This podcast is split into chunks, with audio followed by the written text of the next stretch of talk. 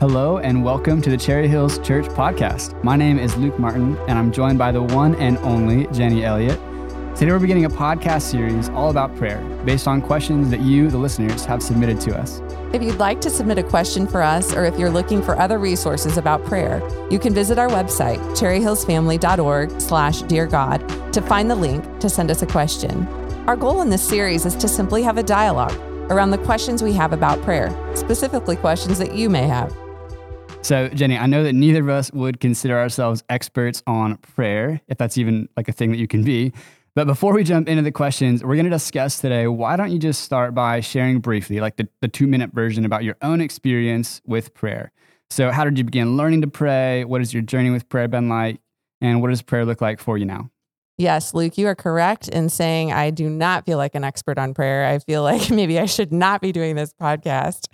But I will say that prayer really began for me simply as a way to see God and talk to God. When I was a young child, my parents just pointed me in the way of Jesus. And from an early age, that became very tangible for me. So, in worship specifically, I remember standing and singing and looking at the back wall of the church and just envisioning Jesus's face. Just the only way I could get through it, I was wrecked with nerves, was to stare and pretend like I was looking into his face.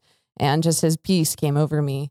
And I think that just began this um, ongoing dialogue because I realized that I always had this invitation to talk to the God of the universe who not only saw me, but cared about me and loved me so completely. And so um, through that love, I think I've always sensed his invitation to come to him. Um, but I certainly don't ever feel like I've done it perfectly or done it right. And all along the way, have tried to resource myself to to understand um, the depths of prayer even more. Yeah, yeah. For me, my my parents were a big uh, early influence as well.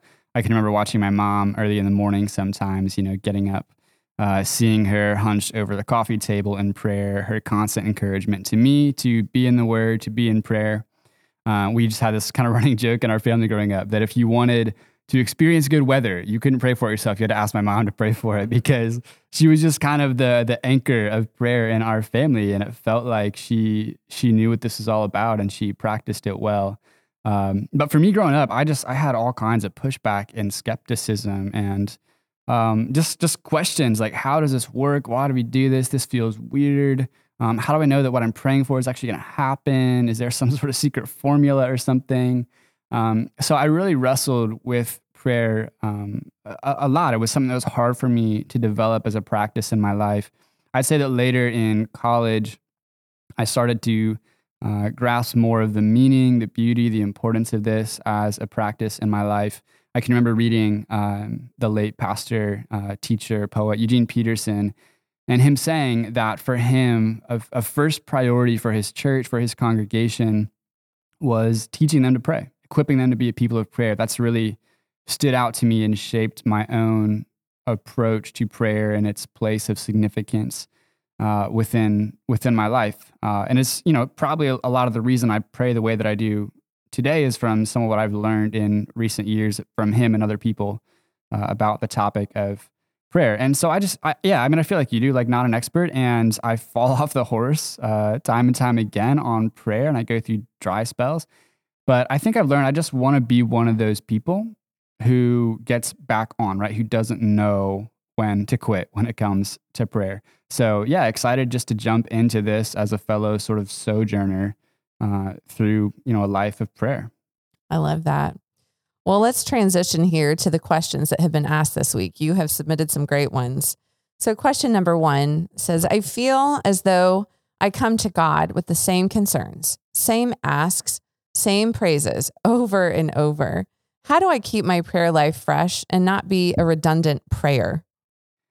Yeah, this is good. Uh, this resonates. I'm sure most all these questions do. So, uh, the first thing I want to say is that redundancy, I think, is a problem for for me, for us, but I don't think it's as much a problem for God. Right? So long as we mean what we say, I think God, you know, cares about sincerity, cares about authenticity. But I, try to keep in mind God inspired a, a prayer book, a song book within the scriptures, right? He gifted us the Psalms. And so people have been praying those same words, using that same language to talk to God for literally thousands of years. I don't think God's primary concern is, you know, originality, right? Uh, so sometimes, for instance, when I when I tell um, my wife Mara that I love her. I wish that I could say that with as much meaning and emotion as the first time that I said it, right? Or, or how I said it on our wedding day. But I know that even though that same passion may not come through every time, it's precisely the repetition that is is beautiful in saying it, right? So, I mean, that said, I recognize that repetition can can demotivate us. It makes you know me feel road or like I'm just kind of caught in some going through the motions sort of thing in my prayer life. So, there, you know, there's a couple of ways I think we can we can change up how we pray, what we pray for. Um, one thing, like I like to go for a walk when I pray, right? So Eugene Peterson talks about learning to pray with your eyes wide open. I think that's been really helpful for me too, right? Uh, another thing, I want to look for some prayers from church fathers and mothers throughout history, people who have gone before. There's some beautiful words from poets and theologians. So there's sort of a joy in getting creative and discovering the heart and the language of prayer from other believers throughout time. And then the other thing, you know, sometimes I'll have uh, friends, some guys who will text me and ask me what's going on in my life that they can be in prayer for. And sometimes there's like nothing too significant going on. Other times there is.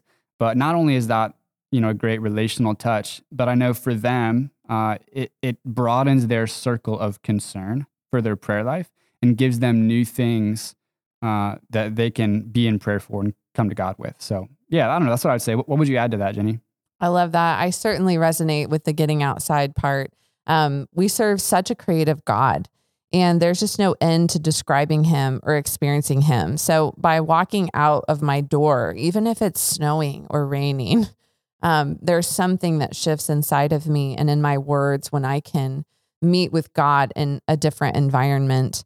Um, I just think another thing is to ask the Lord um, what He wants you to see in a new way around you. Psalm 119, 18 says, Open my eyes that I may see wonderful things in your law. As you read the word and live out your daily life, ask Him what He wants you to see. Um, the other thing that has been helpful for me recently has been something that I've heard referred to as borrowed prayers, but they're praying the written prayers of others. And doing that has accessed areas of my heart because they're written in language that I wouldn't have normally prayed myself or said myself. Um, some prayer books I love are called Face to Face by Kenneth Boa. And recently, a book called Every Moment Holy by Douglas McKelvey has been very helpful to me personally um, when I feel this way, just that my prayers are feeling mundane or I just don't have the words. Even through this COVID season, some of those prayers have been very helpful to articulate to God words that I couldn't do myself. Yeah. Yeah. Yeah. Likewise. My, my wife and I love uh, that book, Every Moment Holy. It's a really cool book of prayer. Uh, so, our next question comes from a parent How do I keep teaching my kids prayer is important, even if they cannot see prayers answered? So I don't have any kids. So uh, Jenny, you're going to take first swing at this one. All right. Well, I do have some kids. I have five of them. They range in ages from 19 to 8. And my greatest hope in teaching my kids to pray is that they will learn to know God more and will grow in understanding his love for them and just how they can trust him. It's all about building that relationship at a young age. It's not so much about asking for a list of things and then waiting to hear what God will say. It's more about praising and thanking Him for who He is and asking Him to teach us more about Himself. So, my 10 year old Annie helped me answer this question also. She said, God always answers our prayers. It just might not be the answer we want. that's, yeah, that's right. Annie is the theologian this podcast needs. Um, so, this also leads me to wonder, right? What makes prayer just important at all? Is it outcomes? Is it answers? And I think we've got to say, you know, yes, in part, but everyone who prays must know the reality of, of unfavorable outcomes, right? Of, you know, so to speak, unanswered prayers. So, something that's been helpful for me, and I've heard pastors and their teachers say this, is that prayer is not a means of vying for control, it's a means of relinquishing it. So, utilitarians can't sustain a prayer habit, right? Prayer will never become important in our lives until we find prayer beautiful as well as functional, right? So I, I don't just, you know, pray to um, submit some some requests, right? I, I pray because I want to be with Jesus. Beautiful as well as functional. I like that line, Luke. That's a good one. Um, another question that was asked Should I continue to pray about the same thing over and over, like the widow in Luke 18, 1 through 8? Or do I pray my prayer and trust God hears it? I'm not saying to ever stop praying, but sometimes I feel like my praying feels like a broken record. Yeah, I think we've all kind of wrestled with that too. Um, if I could, I don't know, maybe frame this a bit, I think essentially what we're asking is when do we cease praying for something? Like when is enough enough? How persistent does persistent need to be? Uh, so for those of you who don't have that that text handy, Luke 18, uh, Jesus tells a parable about a widow who's been wronged, and he, you know, he, she pleads her case before an unjust judge. So the unjust judge denies her justice, and the woman is relentless in asking for justice. So eventually, out of sheer annoyance, the judge grants her the justice that she deserves. So Jesus concludes by saying this Will not God bring about justice for his chosen ones who cry out to him day and night? Will he keep putting them off? I tell you, he will see that they get justice, and quickly. However, when the Son of Man comes, will he find faith on the earth? So back to the question: When do you cease praying for the same thing? Trust that God, uh, you know, has heard that. I think obviously when an outcome comes to pass, right, favorably or unfavorably, then we, we probably cease praying for that thing. But you know, what about when an outcome is delayed or unclear? When should we stop then? Is it a sign of uh, faithlessness if we continue to pray? Is it a sign of faithlessness if we cease to pray? So I think if I could sort of summarize what Jesus' heart is in this, this parable in Luke 18 and say something like whether you persist in the same request uh, or let that petition fade from view, have faith. Right? That seems to be Jesus' primary concern in Luke 18 faith in the faithfulness of God. God wants what's close to your heart, right? For you to be present to what concerns you. Uh, so if something isn't rising to the surface for you, you don't need to feel an obligation born from guilt to pray about that, right? Just don't stop praying because you've given up hope. If your hope is failing and you're thinking to yourself, you know, if God was going to do something about this, he would have done it already.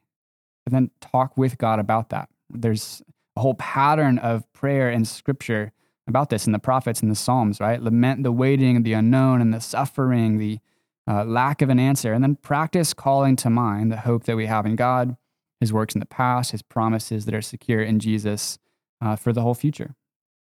Absolutely. I love what you have to say here, Luke. And to the writer of this question, I applaud you for persisting. Um, the only thing I would add here is that sometimes I've noticed as I've walked with the Lord, I do get sick of of asking for the same things. Um, maybe in myself in an area that I want to grow in, or an area where I've had failure. That I I just think I'm tired to bring that before the Lord again. But I've noticed that when I continue to lift these prayers before Him, whether it's a situation in my own life or a situation I'm praying for someone else that I'm not seeing breakthrough, I find that He shifts my perspective about myself or about the situation I'm praying for. He'll offer some sort of wisdom or insight into my own growth and sanctification or into my insight into how to pray for the other person. And I have found that to be um, so helpful as well. Yeah. Yeah. Even if we don't see uh, an external answer or, or change uh, because of our prayers right away, you know, prayer always changes us. And that's part of the heart and the reason behind why we go to God in prayer.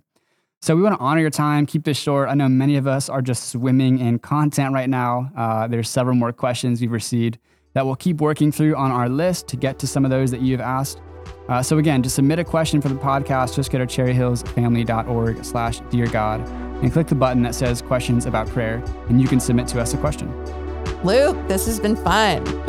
I'm really excited to continue processing prayer with all of you. This is so formative for us, and we have so many of the same questions, believe me, that we are seeing you all ask. And we'll be back next week with more questions on prayer. Thanks for listening.